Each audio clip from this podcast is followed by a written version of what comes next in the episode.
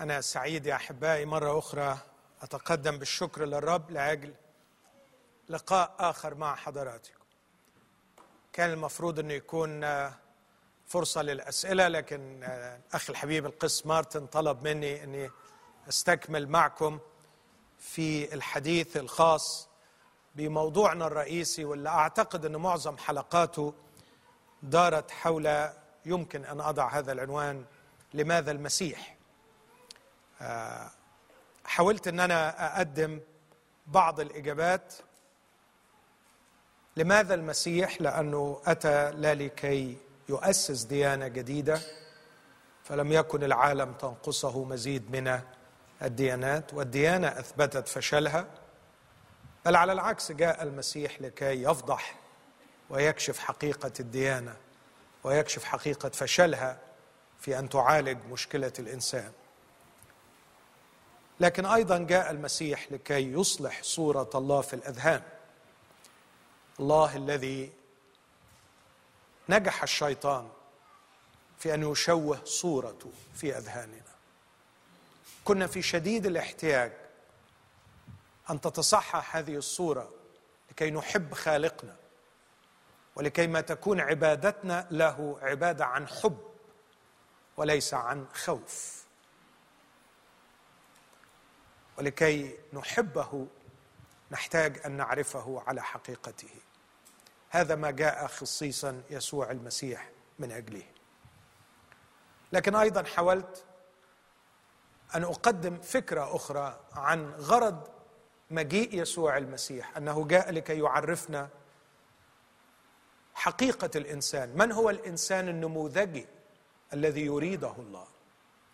من خلال حياته وأخلاقه وتعاليمه قدم النموذج الأمثل للإنسان كما حاولت أن أصوره في الاجتماع السابق.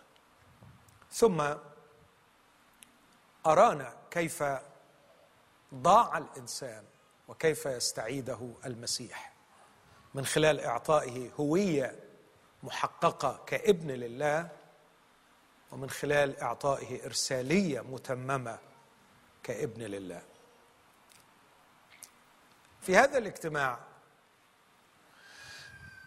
كنت أود أن أجيب عن سؤال إجابة كاملة لكن هطرح السؤال وهقدم نص إجابة. السؤال هو كيف يخلص المسيح الإنسان؟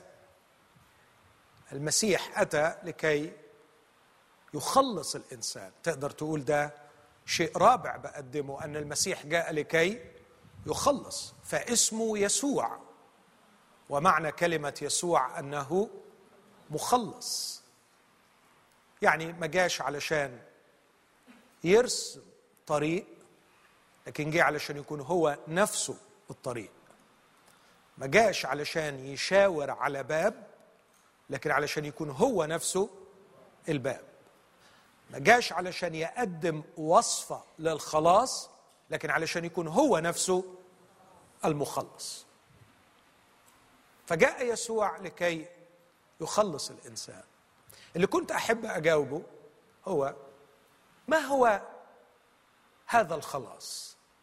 ما هي نوعية هذا الخلاص؟ لكن أعتقد أن الوقت لا يتسع.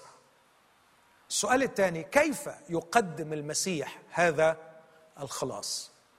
وده اللي احاول أجاوب عنه.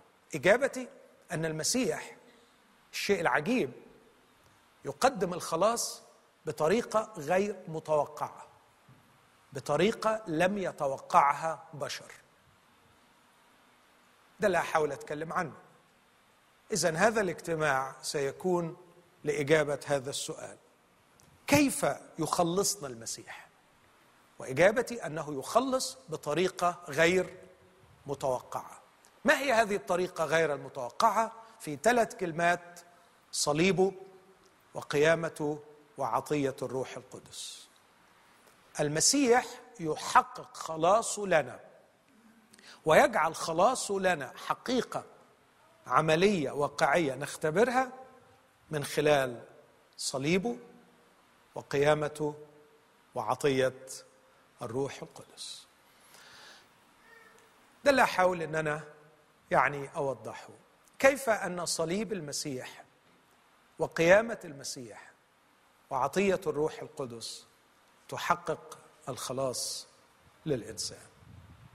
لكن في البداية كالعادة هستأذنكم أن إحنا نقف جميعا ونسمع كلمة من الإنجيل. هقرا من إنجيل لوقا أصحاح 24 إنجيل لوقا الأصحاح الرابع والعشرين. ثم من إنجيل يوحنا بعد هذا. في لوقا 24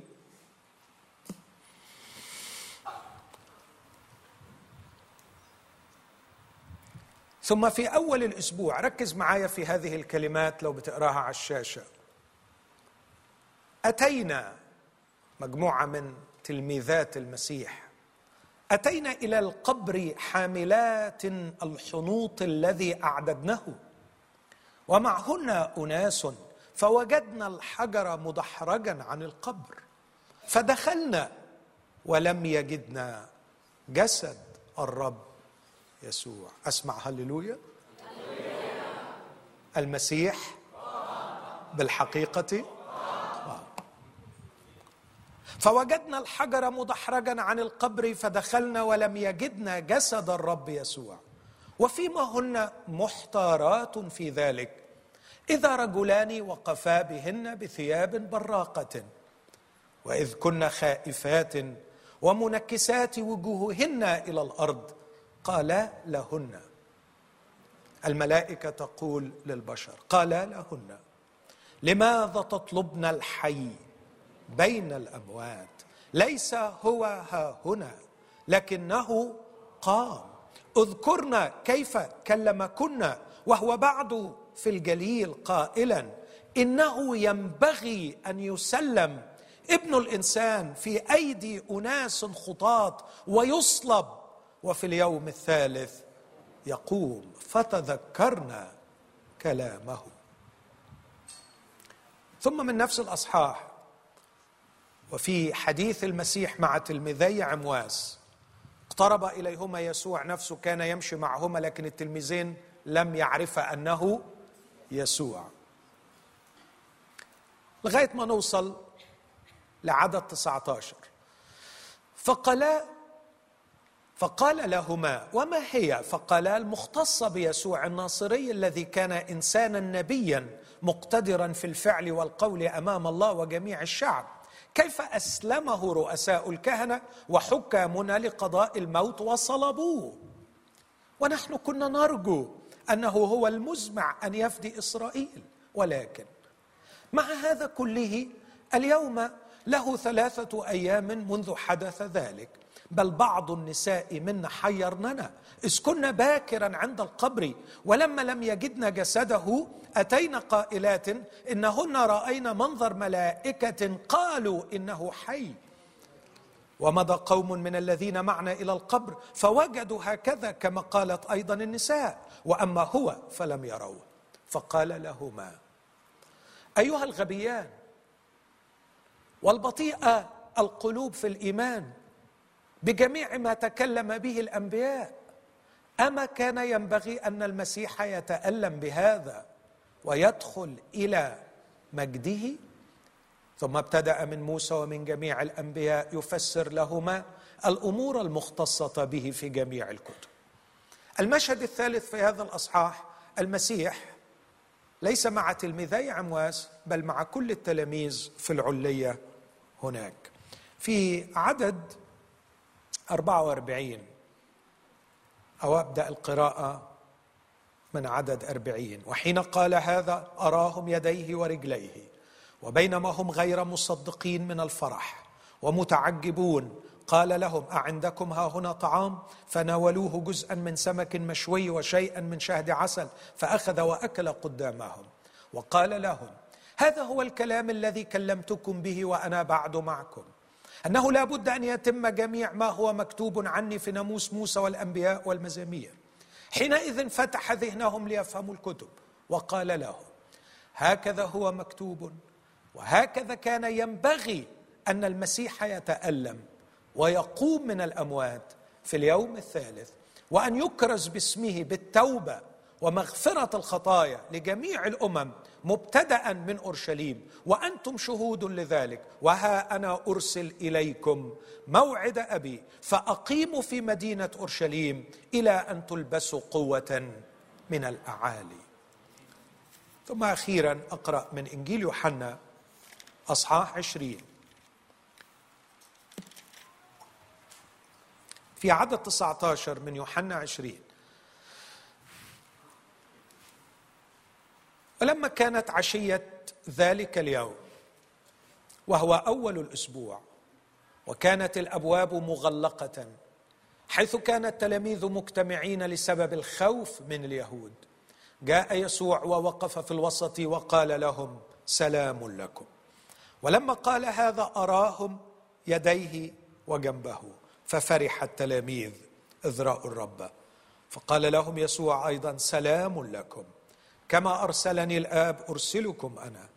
ولما قال هذا نفخ وقال لهم اقبلوا الروح القدس. هذه هي كلمة الرب. دعونا ونحن وقوف نقدم الشكر للرب ونطلب منه أن يفتح قلوبنا وأذهاننا لنقبلها. أبانا المحب إني أتكل بكل قلبي عليك وعلى قوة روحك القدوس أن تفتح ذهني وذهن إخوتي لكيما نكون تلاميذ متعلمين. علمنا يا أبانا واعط روحك القدوس قوته وسلطانه علينا لكيما نفهم ونقبل كلمتك. في اسم ابنك يسوع. آمين. تفضل.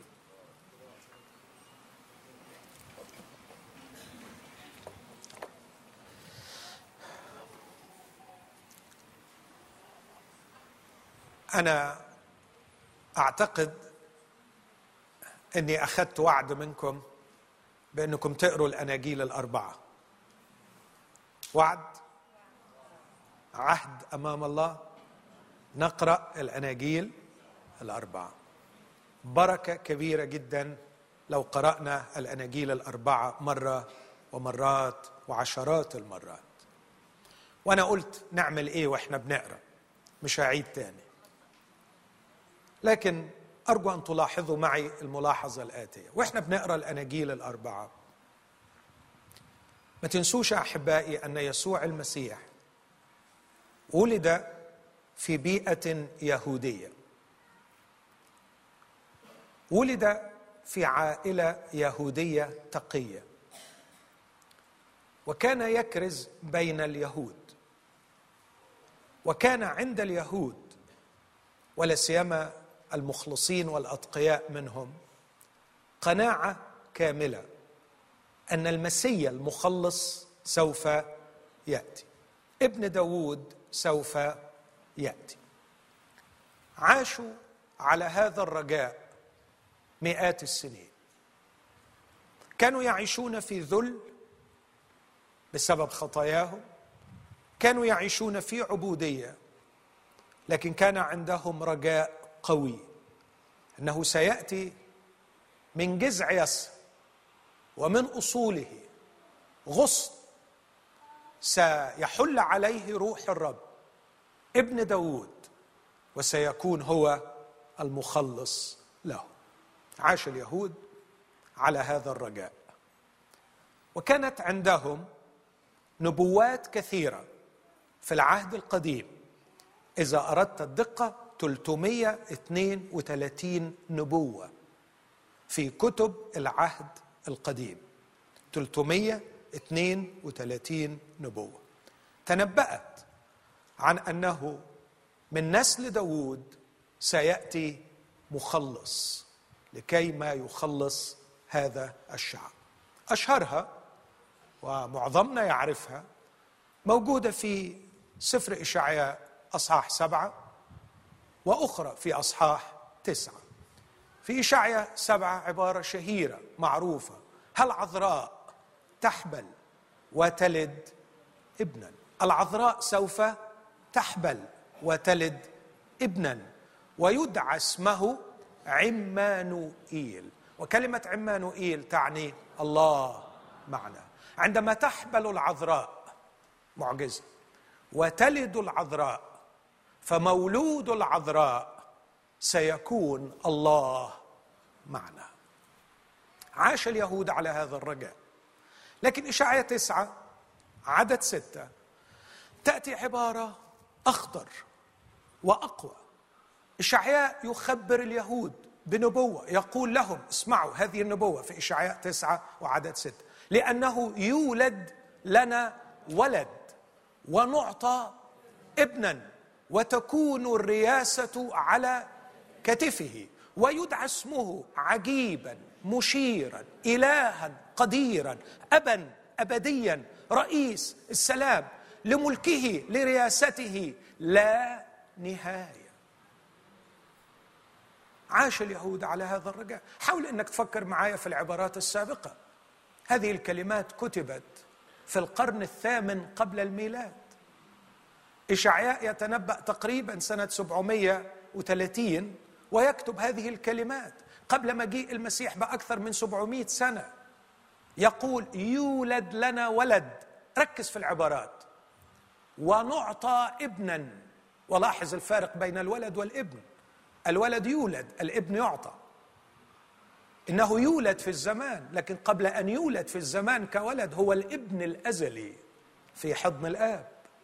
فالابن ابن الله لا يولد لكن الولد يولد. فالمسيح ولد من العذراء لكنه قبل أن يولد من العذراء هو ابن الله.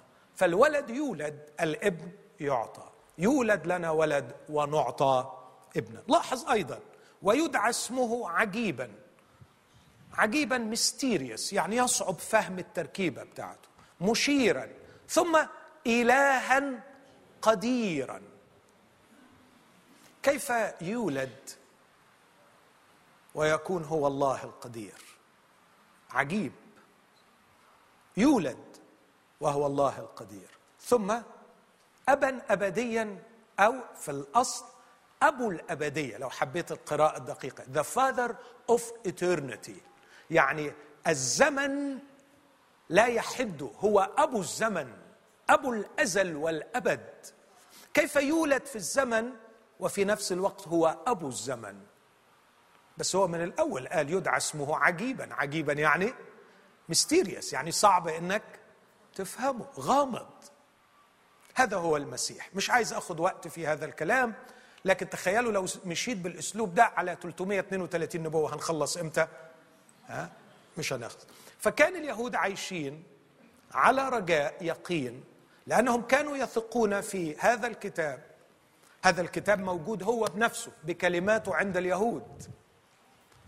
وأعتقد أننا زي ما زي ما البعض يعني يعني يظن خطأ.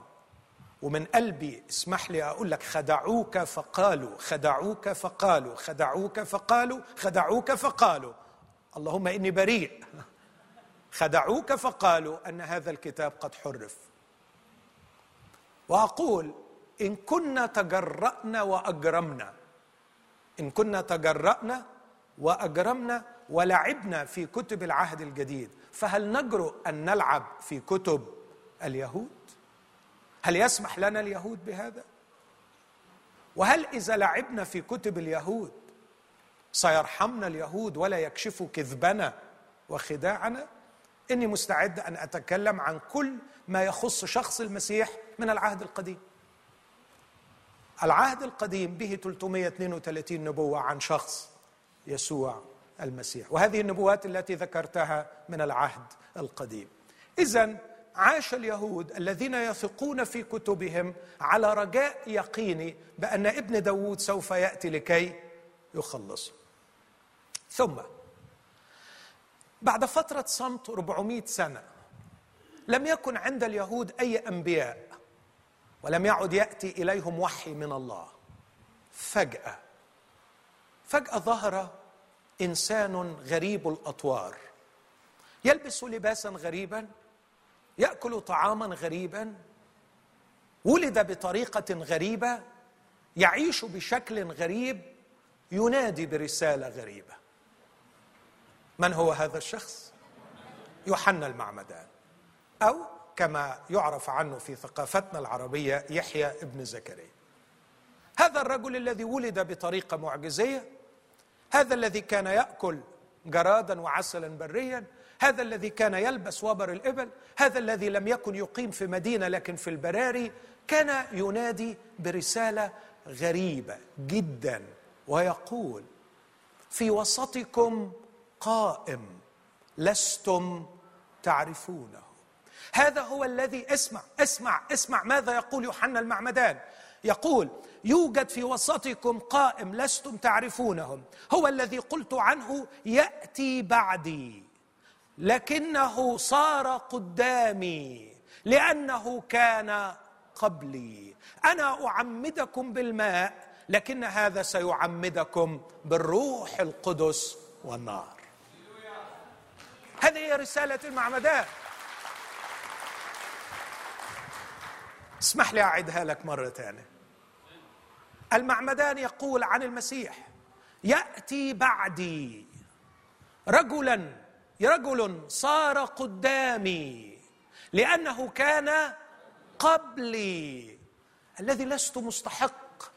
معمدان يقول هذا أن أحمل حذاءه أو أن أحل سيور حذائه هذا الذي سيأتي بعدي والذي صار قدامي لأنه كان قبلي. أنا عمدتكم بالماء لكن هو سيعمدكم بالروح القدس والنار. لاحظ العبارة دي. يأتي بعدي. في الزمان جه بعديه بست شهور. لكنه صار قدامي في المقام. لأنه كان قبلي لأنه هو الأزلي. هذا ليس بدايات الزمان. لقد اخترق الزمن ودخل فيه لكن قبل أن يظهر في الزمان هو أبو الزمان. هو الولد في الزمان هو الابن في الأزل. أقول تاني هو الولد الذي ولد من العذراء في الزمن لكنه هو الابن الذي في الحقيقة هو أبو الزمن هو الابن الأزلي. وابتدأ الناس يترقبون. من هو هذا الذي يتنبأ عنه المعمدان؟ كان المعمدان مملوءا بالروح القدس. ولم يستطع أحد حتى من اليهود الأشرار أن يقاوم المعمدان ويشكك في رسالته. حتى الكتبه والفريسين عندما قال لهم المسيح هل معمودية يوحنا من السماء أم من الناس؟ خافوا أن يقولوا أنها من الناس. لأن يوحنا عند الجميع كان مثل نبي وهو نبي. بل إن المسيح قال عنه لم يولد نبي أعظم من يوحنا المعمدان. في يوم من الأيام كان المعمدان يقف مع تلاميذه ورأى يسوع ماشيا فقال هو ذا حمل الله الذي يرفع خطية العالم. وكانت النتيجة أن تلاميذ المعمدان تركوه وتبعا يسوع.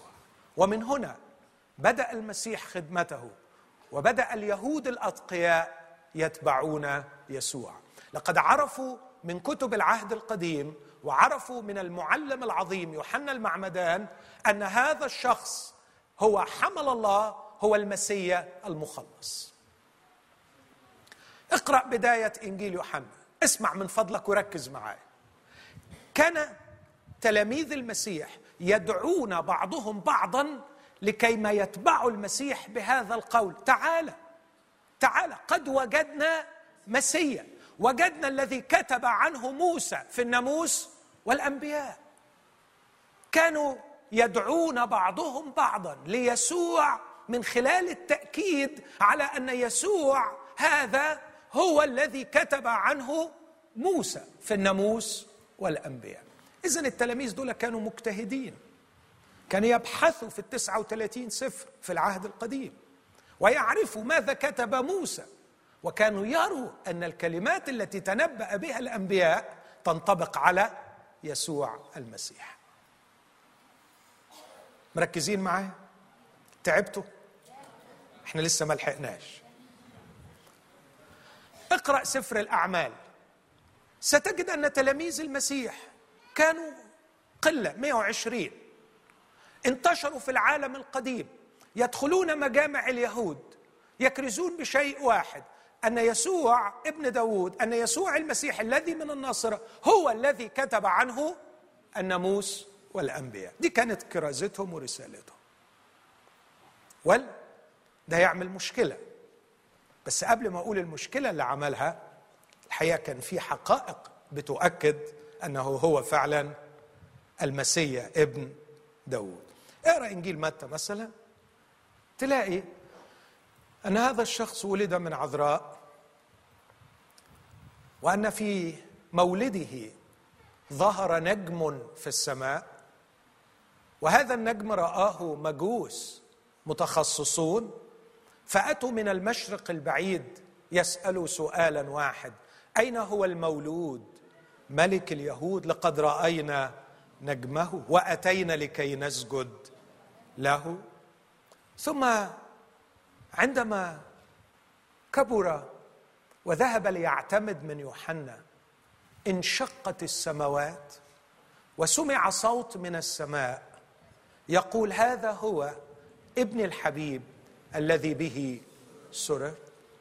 ثم خرج يسوع إلى البرية. وهناك انتصر على إبليس انتصارا عظيما في التجربة. وعاد يسوع ليعتلي العرش. انجاز لنا أن نقول جلس على الجبل وعلم تعاليم موعظة الجبل وهي موعظة من أسمى التعاليم التي نطق بها فم إنسان. وبعد الموعظة مباشرة نزل يسوع أصحاح 8 و9 من إنجيل متى ليصنع 12 معجزة فيها كل ما يخطر على بالك من مشاكل يعاني منها الجنس البشري وتحتاج إلى حلول. 12 معجزة في أصحاح 8 و9 موتى يقومون برص يطهرون عمي يبصرون طبيعة تهدأ شياطين تخرج جياع تشبع. شيء بديع تسجيل دقيق ل 12 معجزة كان المسيح يبرهن بها أنه هو المسيا ابن داوود مخلص إسرائيل. علشان كده كانوا لما بيقابلوه في الشوارع كانوا دايما يقولوا ارحمنا يا ابن داود ارحمنا يا ابن داود هنا بقى لازم أسأل سؤال. ما هو مفهومهم عن الرحمة التي كانوا ينتظروها؟ ما هو مفهومهم عن الخلاص الذي كانوا ينتظرونه ابن داود وصل وتأكد بالبرهان والبراهين أنه هو فعلا ابن داود. ماذا تنتظرون منه أيها اليهود؟ طبقا للكتب المقدسة أنه ينصرهم على عدوهم ويعيد إليهم مجد مملكتهم. هذا هو الخلاص الذي كان ينتظره اليهود. يسوع ابن داود يرجع عرش داود ويرجع مملكة داود ويجلس عليها ويريحنا ويسعدنا ويخلصنا من المآسي التي نحن فيها. اقرأ الأناجيل الأربعة هتتأكد إن هو ده كان المفهوم حتى عند تلاميذ المسيح. حتى بعد قيامة المسيح اتنين من تلاميذه بيقولوا له هو أنت ما تعرفش اللي حصل؟ أنتوا عارفين القصة. يسوع قام الأموات قرب من اتنين من التلاميذ هم ما عرفوش إنه هو اللي قام ابتدى يحكي معاهم بيقول لهم مالكم مكتئبين ليه؟ قالوا له أنت مش عارف المصيبة اللي جرت. إيه المصيبة اللي جرت؟ قالوا له يسوع الذي من الناصرة. الذي عمل أعمالا عظيمة كان نبيا مقتدرا في القول والفعل أمام الله والناس. كنا نرجو أنه هو المزمع أن يفدي إسرائيل لكن يا خسارة ما عملش حاجة. بل بالعكس حكامنا أسلموه لقضاء الموت وصلبوه. وضاعت علينا. وضاع كل شيء. فجأة قال لهم يسوع أيها الغبيان والبطيء القلوب في الإيمان بجميع ما تكلم به الأنبياء. اسمعوني يا أحبائي. في وقت ما بعد حوالي سنة من كرازة المسيح.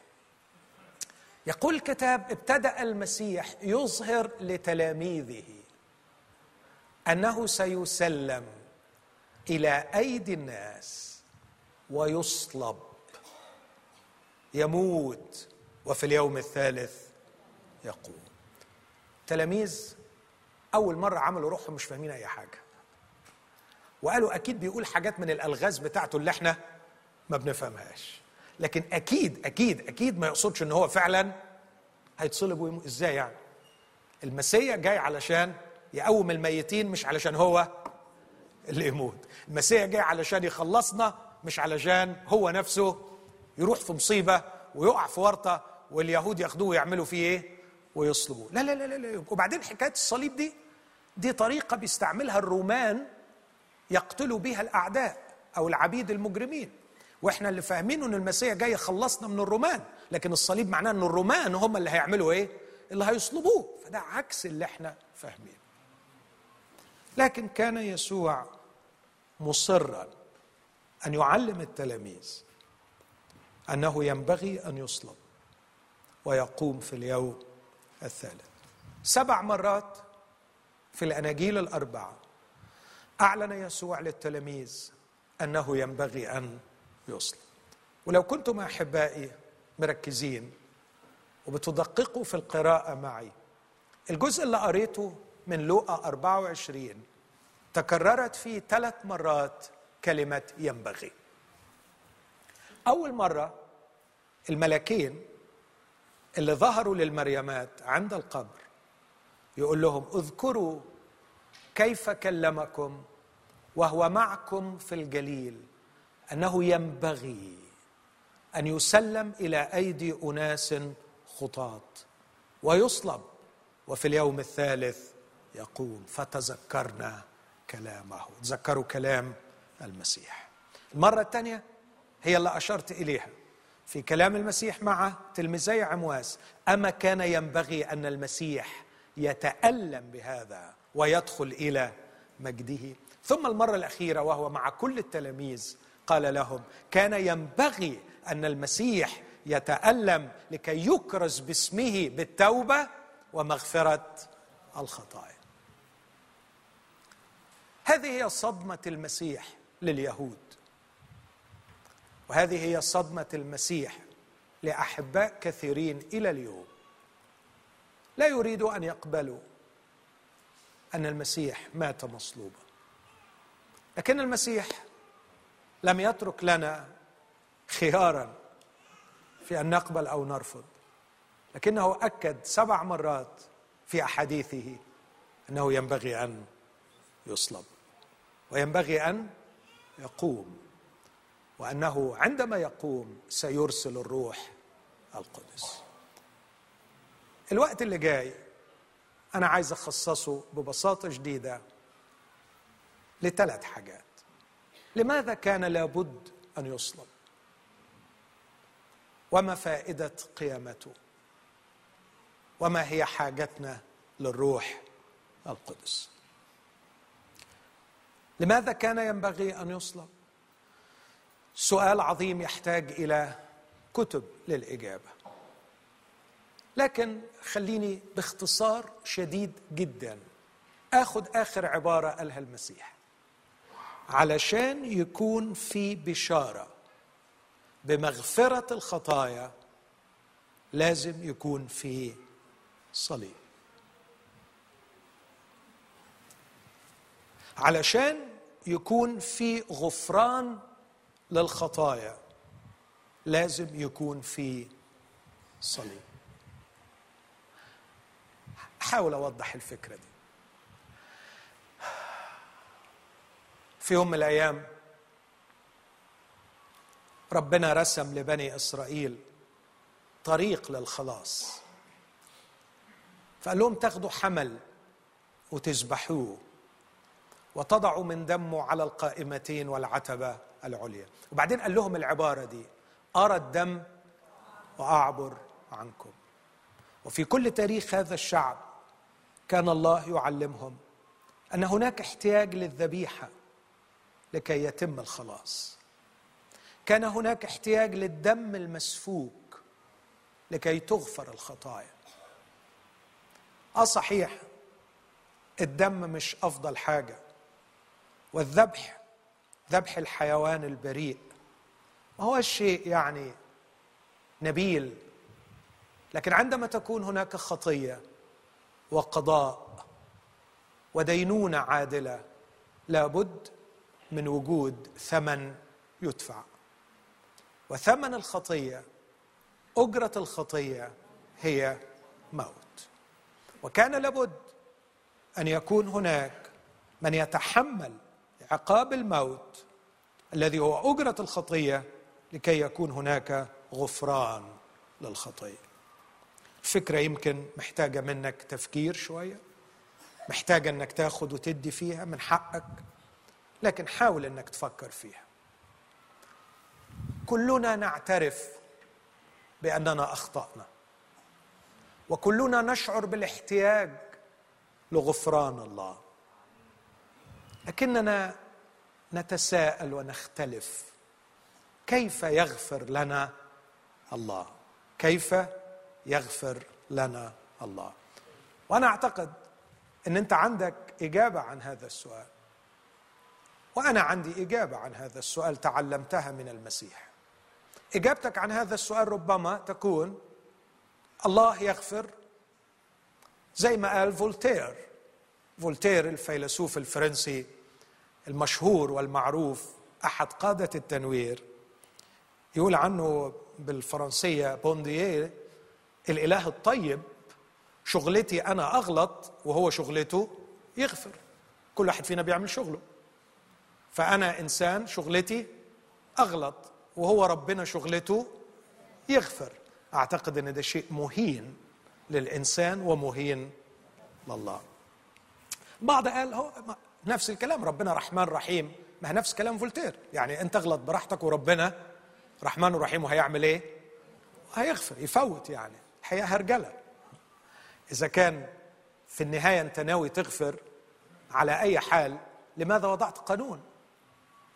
وإذا وضعت قانون لماذا لا تعاقب إذا كسر هذا القانون؟ وإذا كنت تنوي أن لا تعاقب إذا كسر القانون فمن البداية لماذا وضعت قانون؟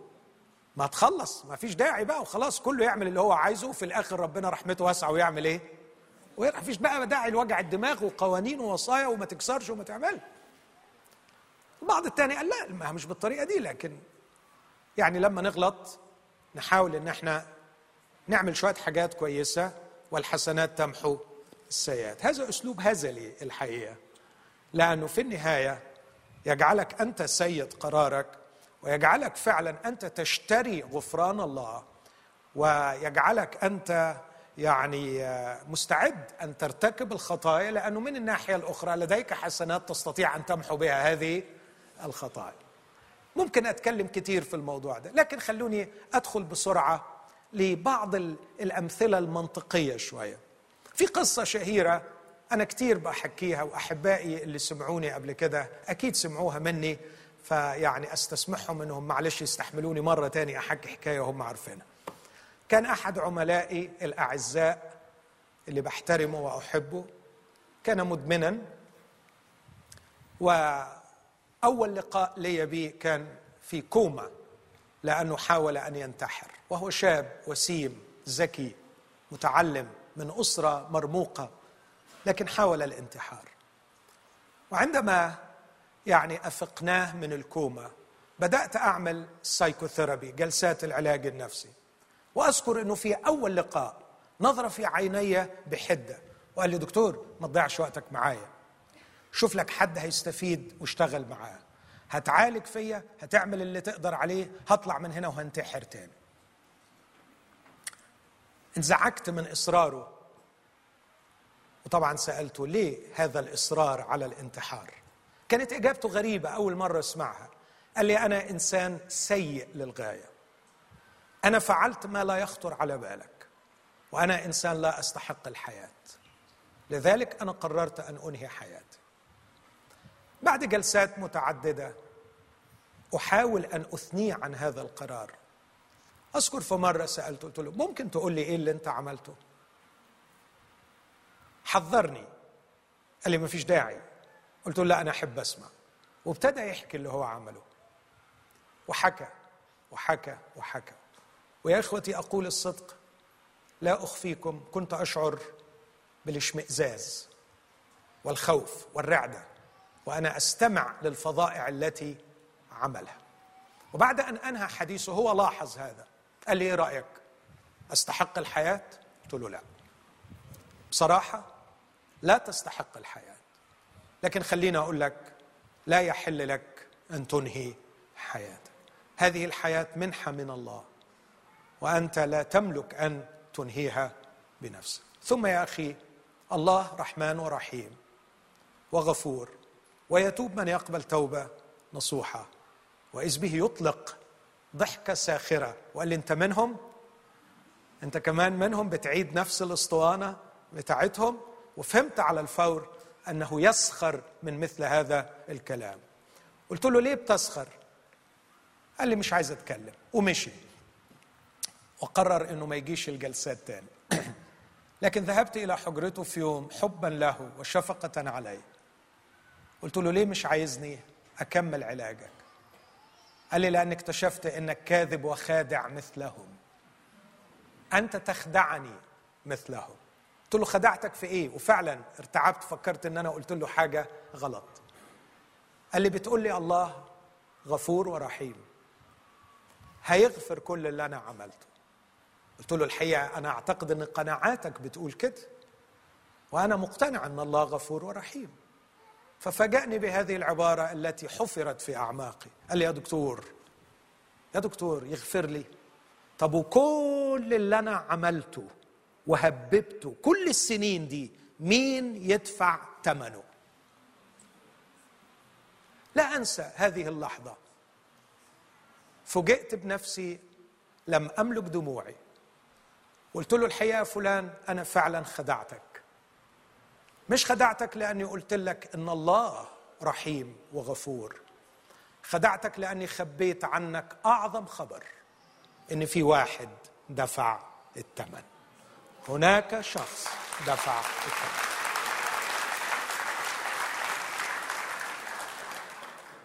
هذه القصة حفرت في أعماقي. لا أتخذها سندا أو دليلا على حاجتنا لصليب المسيح. لكني أستنتج منها استنتاج. أن المنطق السليم يرفض غفرانا غير مدفوع الثمن. المنطق والحس الأخلاقي السليم يرفض غفرانا غير مدفوع الثمن. وإن كنا أخطأنا في حق الله فليس من حقنا أن نحدد أجرة الخطأ الذي ارتكبناه. لكن من حق الله وحده أن يحدد أجرة الخطية التي فعلناها. والحقيقة الله كان واضح وحدد وقال أجرة الخطية موت. خليني أقولها بتشبيه تاني أبسط. إذا كان لي صديق احبه ويحبني استعار مني سيارتي يقضي بها مشوار وبعد ساعتين عاد وقد هشم السيارة. وابتدأ بكل انكسار قلب يعتذر ويقول لي متأسف. غصبا عني أخطأت انحمقت سقت بسرعة زيادة وارتكبت مخالفة وعملت حادثة. والحقيقة الشيء المؤلم أني لا أملك أن أصلح لك السيارة. ما قداميش غير حل من اثنين إما أني أسامح صديقي وأروح أنا أصلحها وأغفر له أو إني الزمه أن يصلحها حتى إن اقتضى الأمر أن يدخل إلى السجن. النقطة اللي عايز أوصلها حيث يوجد خطأ حتما هناك من سيدفع الثمن. إما المخطئ أو المخطأ في حقه. لكن لا إصلاح للخطأ بدون دفع. الإنجليز عندهم مثل there is no free lunch. Somebody has to pay. مفيش حاجة ببلاش. لازم حد يدفع. مفيش إصلاح للخطأ. بدون دفع ثمن.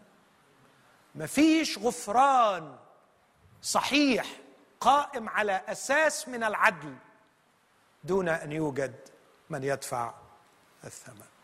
إخوتي الأحباء أخطأنا في حق الله. أذنبنا في حق الله. أرجوكم بقى ما يجيش حد يتبرع ويقول لربنا بص يا ربنا أنا هقول لك تحل المشكلة دي إزاي. حضرتك منيل الدنيا وغلطان وعكيت الدنيا. اسكت بقى اسكت بقى. والطريقة اللي ربنا يقدمها لعلاج مشكلتك تعمل إيه؟ تبقى لو انت ساكت يا أخي.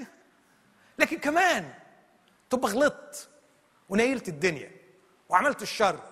وبعدين ربنا يوجد لك طريقة تتناسب مع مجده وتتناسب مع قداسته. بعدين تقول له لا أصل الحياة مش داخلة دماغي. بصراحة يعني هقول إيه بس؟ سموه إيه ده يا صمويل سموه شحات وفقري؟ يعني آه آه. شحات وشارت ومشارت؟ يعني يغيظك مش كده؟ مش أنت متغاظ منه ده؟ أخطأت في حقه. هذا العظيم الكبير. هذا القدوس العادل. أخطأت في حقه. عملت الشر قدام عيني صنعت الخطية ولم أستحي منه.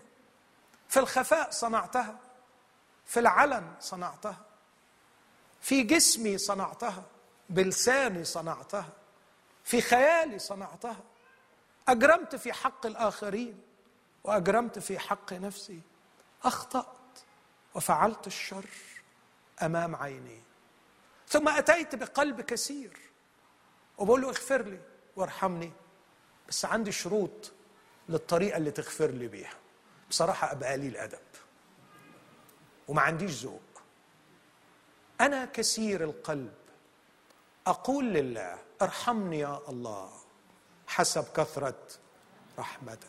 حسب كثرة رأفتك أمحو معاصي. مين اللي بيقول الكلام ده؟ داوود النبي بعد ما عمل الخطيه اسمع كلام هذا الرجل.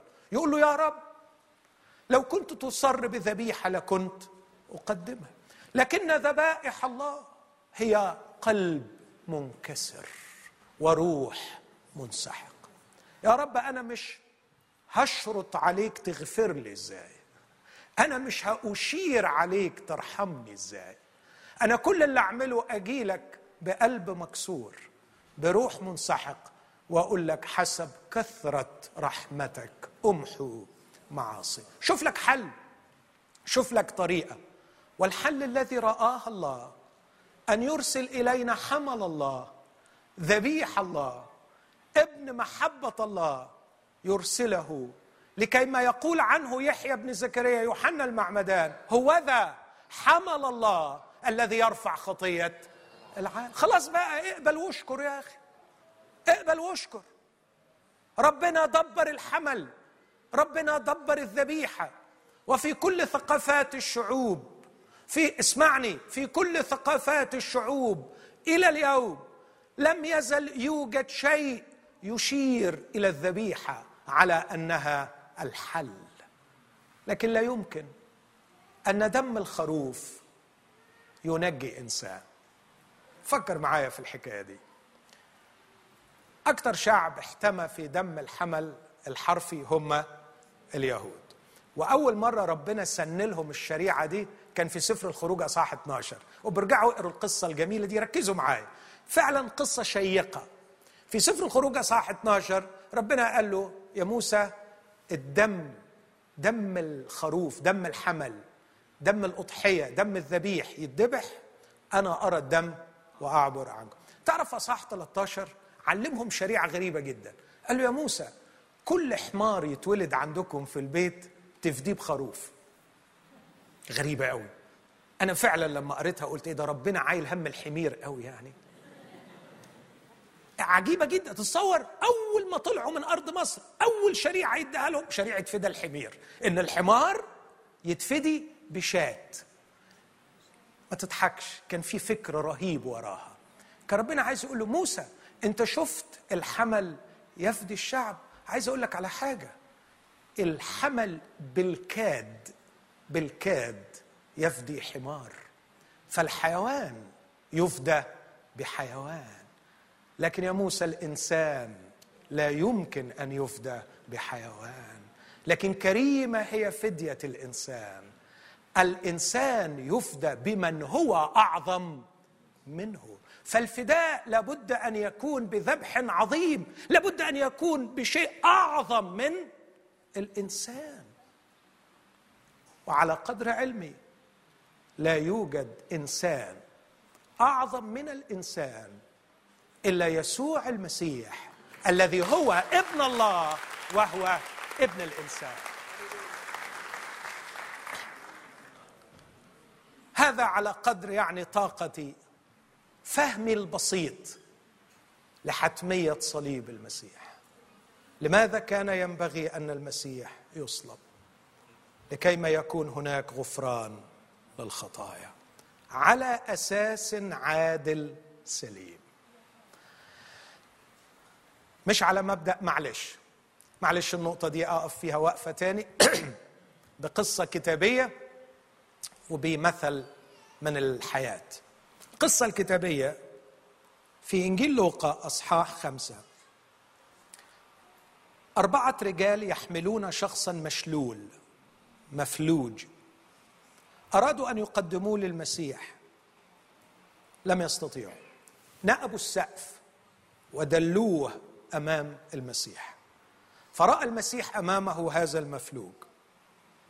وعندما رأى المفلوج كل الجمع متوقع أن المسيح يقول كلمة لكي يشفيه من الفالج من الشلل. لكن المسيح نظر إليه وقال له مغفورة لك خطاياك. المسيح كان يعرف ما في القلوب. هذا المشلول لا يستطيع الكلام. لكن المسيح رأى صرخه في قلب هذا الإنسان. يطلب بها الغفران. فأعطاه غفران الخطايا. لكن اليهود تذمروا ولهم حق في تذمرهم. قالوا من يغفر الخطايا إلا الله وحده؟ فكيف هذا يقول له مغفورة لك خطاياك؟ علم المسيح ما في قلوبهم.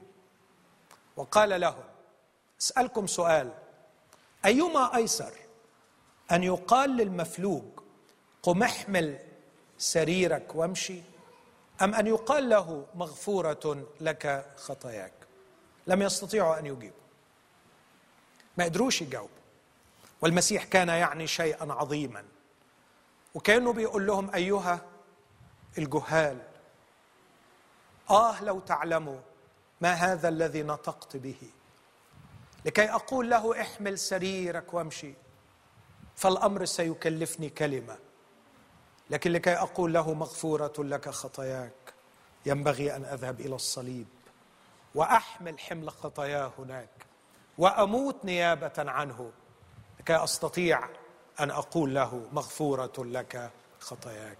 نعم أحبائي من احتمل عني له الحق أن يغفر لي. من حمل عني حمل خطاياي هو الوحيد صاحب الحق أن يغفر لي خطاياي. لكن لكي تعلموا أن لابن الإنسان سلطان أن يغفر الخطايا. لما أقول لواحد مغفورة لك خطاياك خطايا اتغفرت. إيه البرهان؟ لو قلت له قوم دلوقتي وقام يبقى واضح إن كلمتي فيها سلطان. فقال له قوم فقام في الحال. كما قام في الحال يبقى يقينا خطاياه غفرت في الحال. على أساس أن يسوع كان عتيدا أن يدفع أجرة خطاياه. المثل من الحياة العادية وأنهي بهذه النقطة. تخيل أن إنسان متهم دخل أمام قاضي يحاكم في قضية معينة وبعد استعراض اوراق القضية. وبعد رؤية كل ما فعله والأدلة الثابتة على هذا المتهم. قال القاضي هذا الحكم. هذا المتهم أخطأ. وكسر القانون. وارتكب هذه الجريمة وهذه وتلك وتلك. لكن شفقة به ورحمة بأولاده ولأننا في دولة تمجد الرحمة أصدرنا الحكم بالبراءة. هل تستطيع أن تنام مطمئنا في دولة هذا هو قضاؤها؟ أنا شخصيا أرى إني لا أستطيع أن أعيش يوما واحدا في دولة تمجد أسمى الصفات وهي الرحمة لكن على حساب العدل. هقول مرة تاني. أنا لا أستطيع أن أعيش في دولة تمجد أسمى الصفات وهي الرحمة لكن عندما تكون على حساب العدل.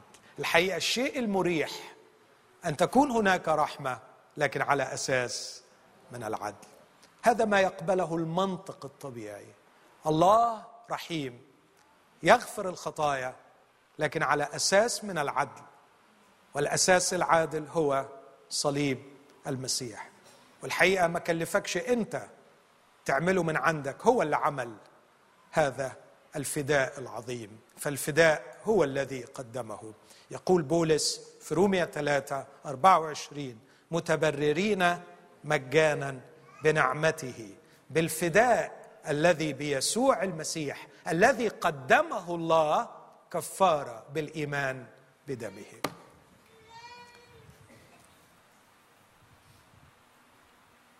دورثي سايلرز كاتبة إنجليزية مفكرة وشاعرة وأديبة كبيرة. كان ليها وجهة نظر ومحاجة.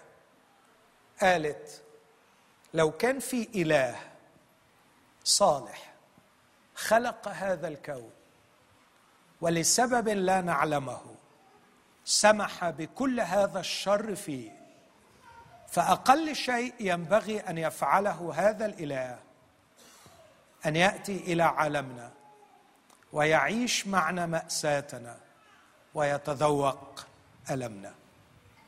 وأنا أقول لها كل الحق وأؤكد لها أن الله فعل هكذا أيضا في شخص حبيبنا يسوع المسيح. الله دخل إلى عالمنا. لم يظل جالسا على عرشه هناك. يستمتع برؤية ألمنا وعذابنا.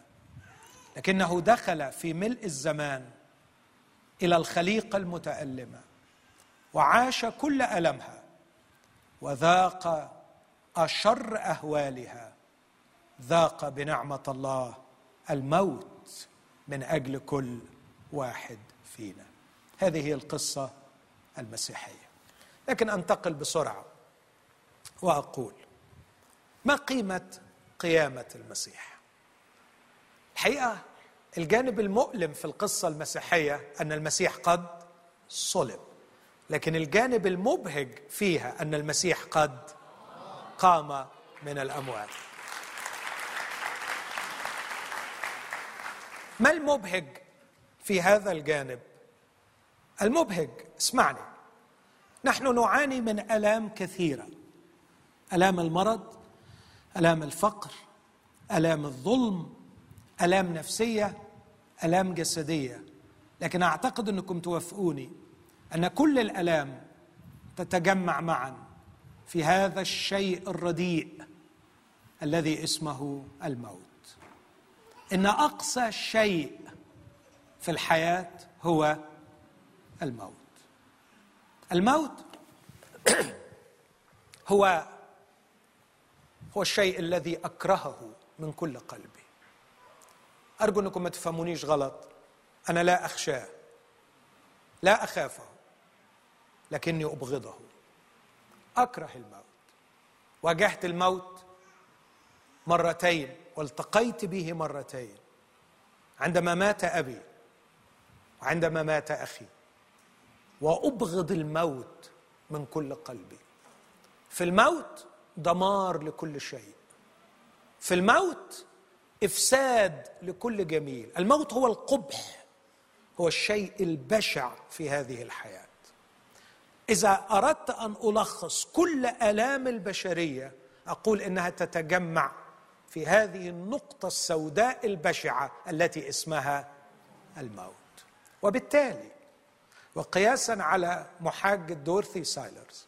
أقول إذا كان في إله لهذا الكون يزعم ويدعي أنه يحبنا ويريد أن يخلصنا فهذا الإله من المحتم عليه أن يدخل إلى عالمنا ويذوق بلوتنا. لكن جدير بهذا الإله إن كان هو الله الحي الحقيقي. أن يحقق انتصارا على أشرس أعدائنا والعدو الأشرس لنا هو الموت. فما يقدم البرهان على أنه فعلا هو الله أن يدخل في صراع مع الموت ثم ينتصر عليه. وهذا ما فعله يسوع المسيح. يسوع المسيح اسمعوني أحبائي يسوع المسيح ليس هو مخلصي لأنه شفى المرضى ليس هو مخلصي لأنه صار على البحر. يسوع المسيح ليس هو حبيبي وإلهي ومخلصي لأنه فتح عيون العمي. يسوع المسيح هو مخلصي لأنه غلب الموت دخل إلى الموت وقال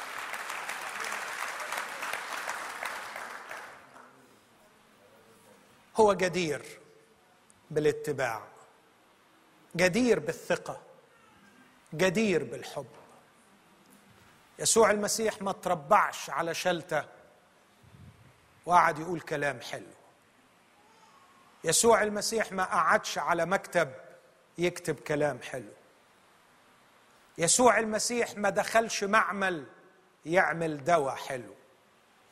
يسوع المسيح دخل إلى بؤسنا وذاق مرارتنا وعاش بؤسنا وفي النهاية قهر لنا عدونا. قهر لنا أشرس عدو وهو الموت. ركز معايا في اللي بقوله لك ده من فضلك. النقطة اللي جاية أهم نقطة. وبعدما قام من الأموات ذهب إلى التلاميذ ووقف في الوسط وقدم براهين القيامة وقال لهم جسوني الروح ليس له لحم وعظام لقد قمت لقد غلبت الموت. كانوا غير قرينا عنهم غير مصدقين مش قادرين يصدقوا. لم يتعودوا أن يروا لقد رأوه وهو يموت. لكن ها هو واقف بينهم حي قام من الاموات أحد تلاميذه توما؟ قال أنا مش ممكن أصدق.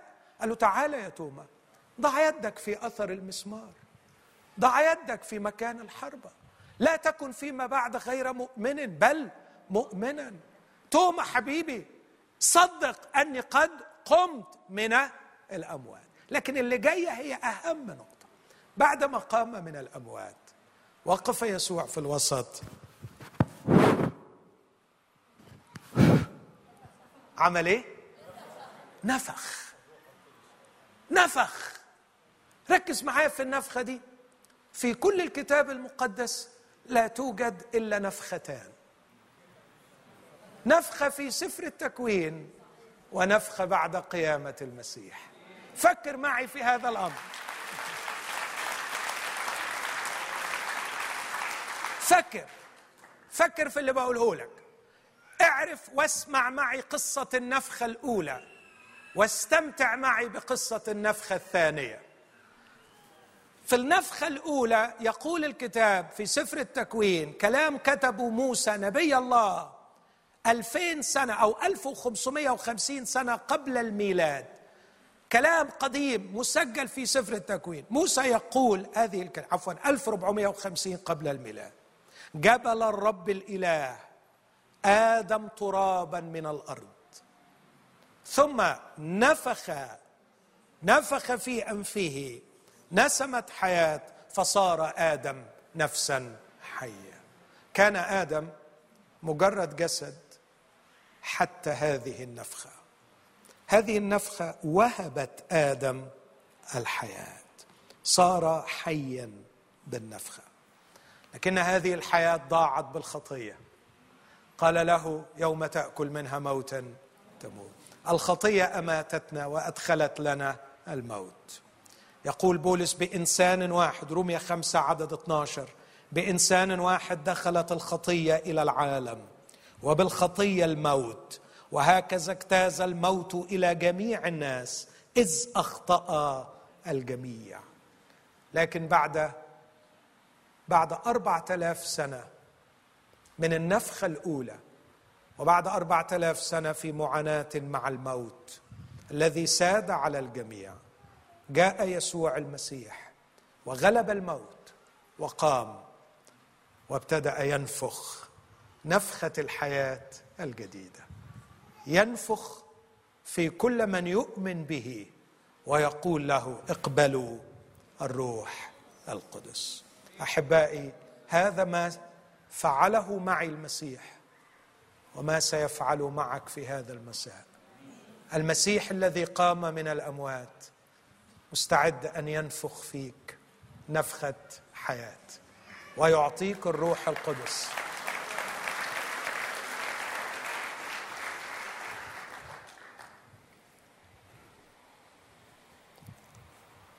من فترة بسيطة كنت بتكلم في أمريكا. وبدأت حديثي بصدمة للحاضرين علشان أفوقهم لأن حسيت إنهم نعسانين شوية. بس إن شاء الله أنتم ما تتصدموش يعني فركزوا معايا. قلت أنا لا أؤمن بموت وقيامة المسيح. ولكم أن تتخيلوا الصدمة. أنتوا اتصدمتوا مش كده؟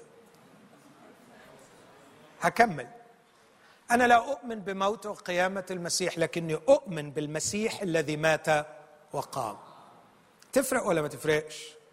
لا تفرق كتير قوي لما أقول أنا أؤمن بموت وقيامة المسيح كأني اختزلت موت وقيامة المسيح إلى حقائق تاريخية أصدقها.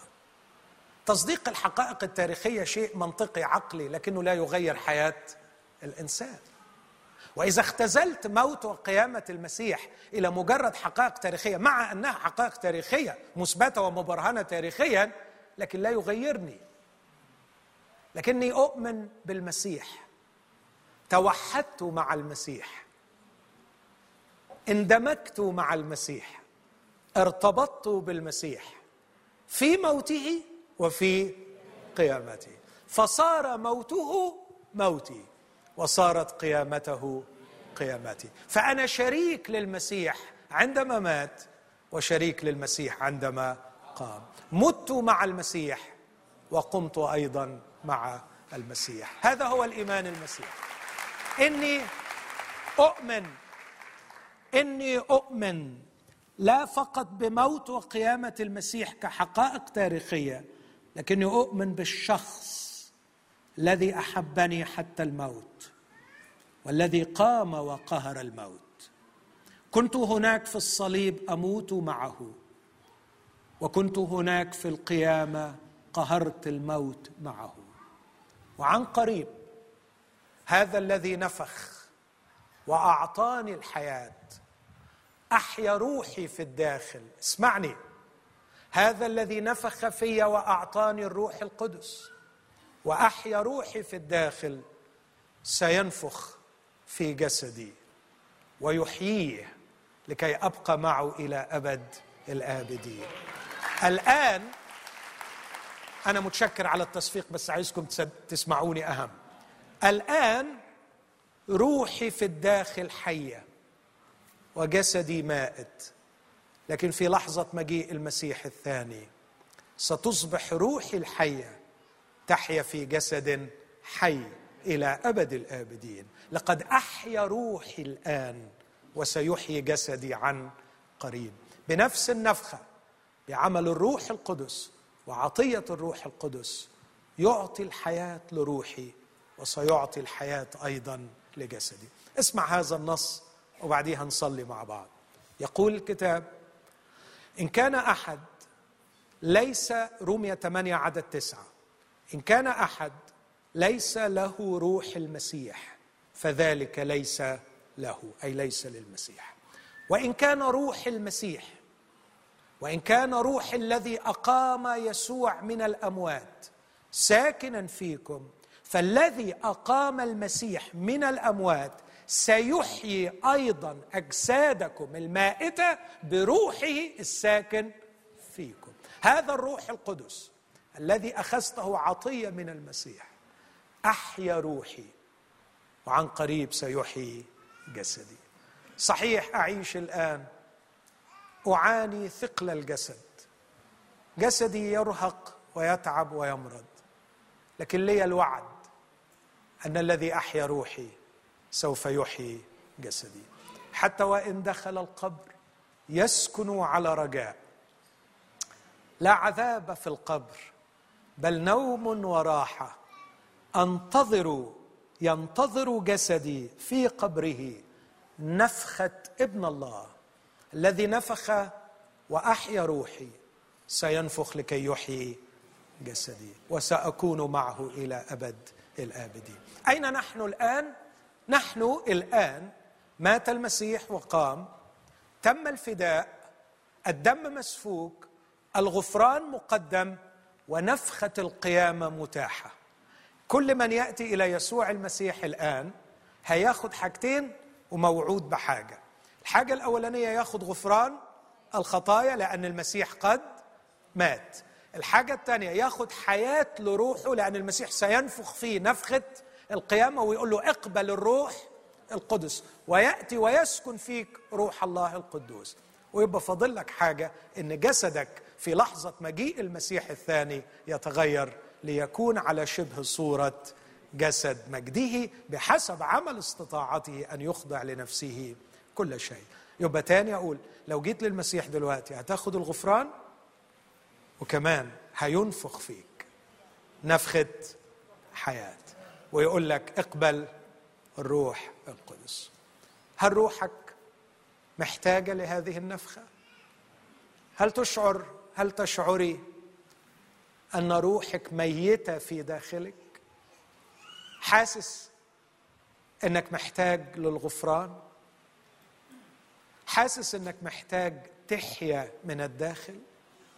الحي الذي غلب الموت موجود الآن. تعالوا نقف في محضره. تعالوا نطلب منه عطية الروح القدس.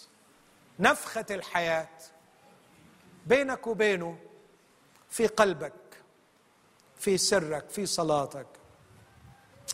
قل له أيها المسيح المذبوح لأجلي. يا من مت كالحمل اغفر خطيتي. أيها المسيح الغالب للموت الذي قمت من الأموات أنفخ في نفخة حياة. محتاج لدمك يغسل ذنوبي ومحتاج لقيامتك تحيي روحي. أحيني يا الله. أحيني يا من قمت من الأموات.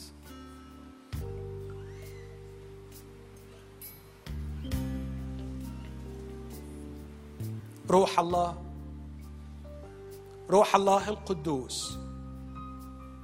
يرف حولنا الآن. جاهز؟ لكي يسكن في كل إنسان ينفتح لغفران المسيح وحياة المسيح. الذي فيها أيضا إذ آمنتم ختمتم بروح الموعد القدوس. اسمع العبارة دي. الذي إذ قد سمعتم أفسس واحد. هذه الكلمات المهمة. الذي سمعتم كلمة الحق إنجيل خلاصكم. الذي فيه إذ قد آمنتم ختمتم بروح الموعد القدوس. إذا كنت سمعت وصدقت المسيح يختمك بالروح القدس. يسكن فيك روح الله القدوس. انفتح لنفخة الروح القدس.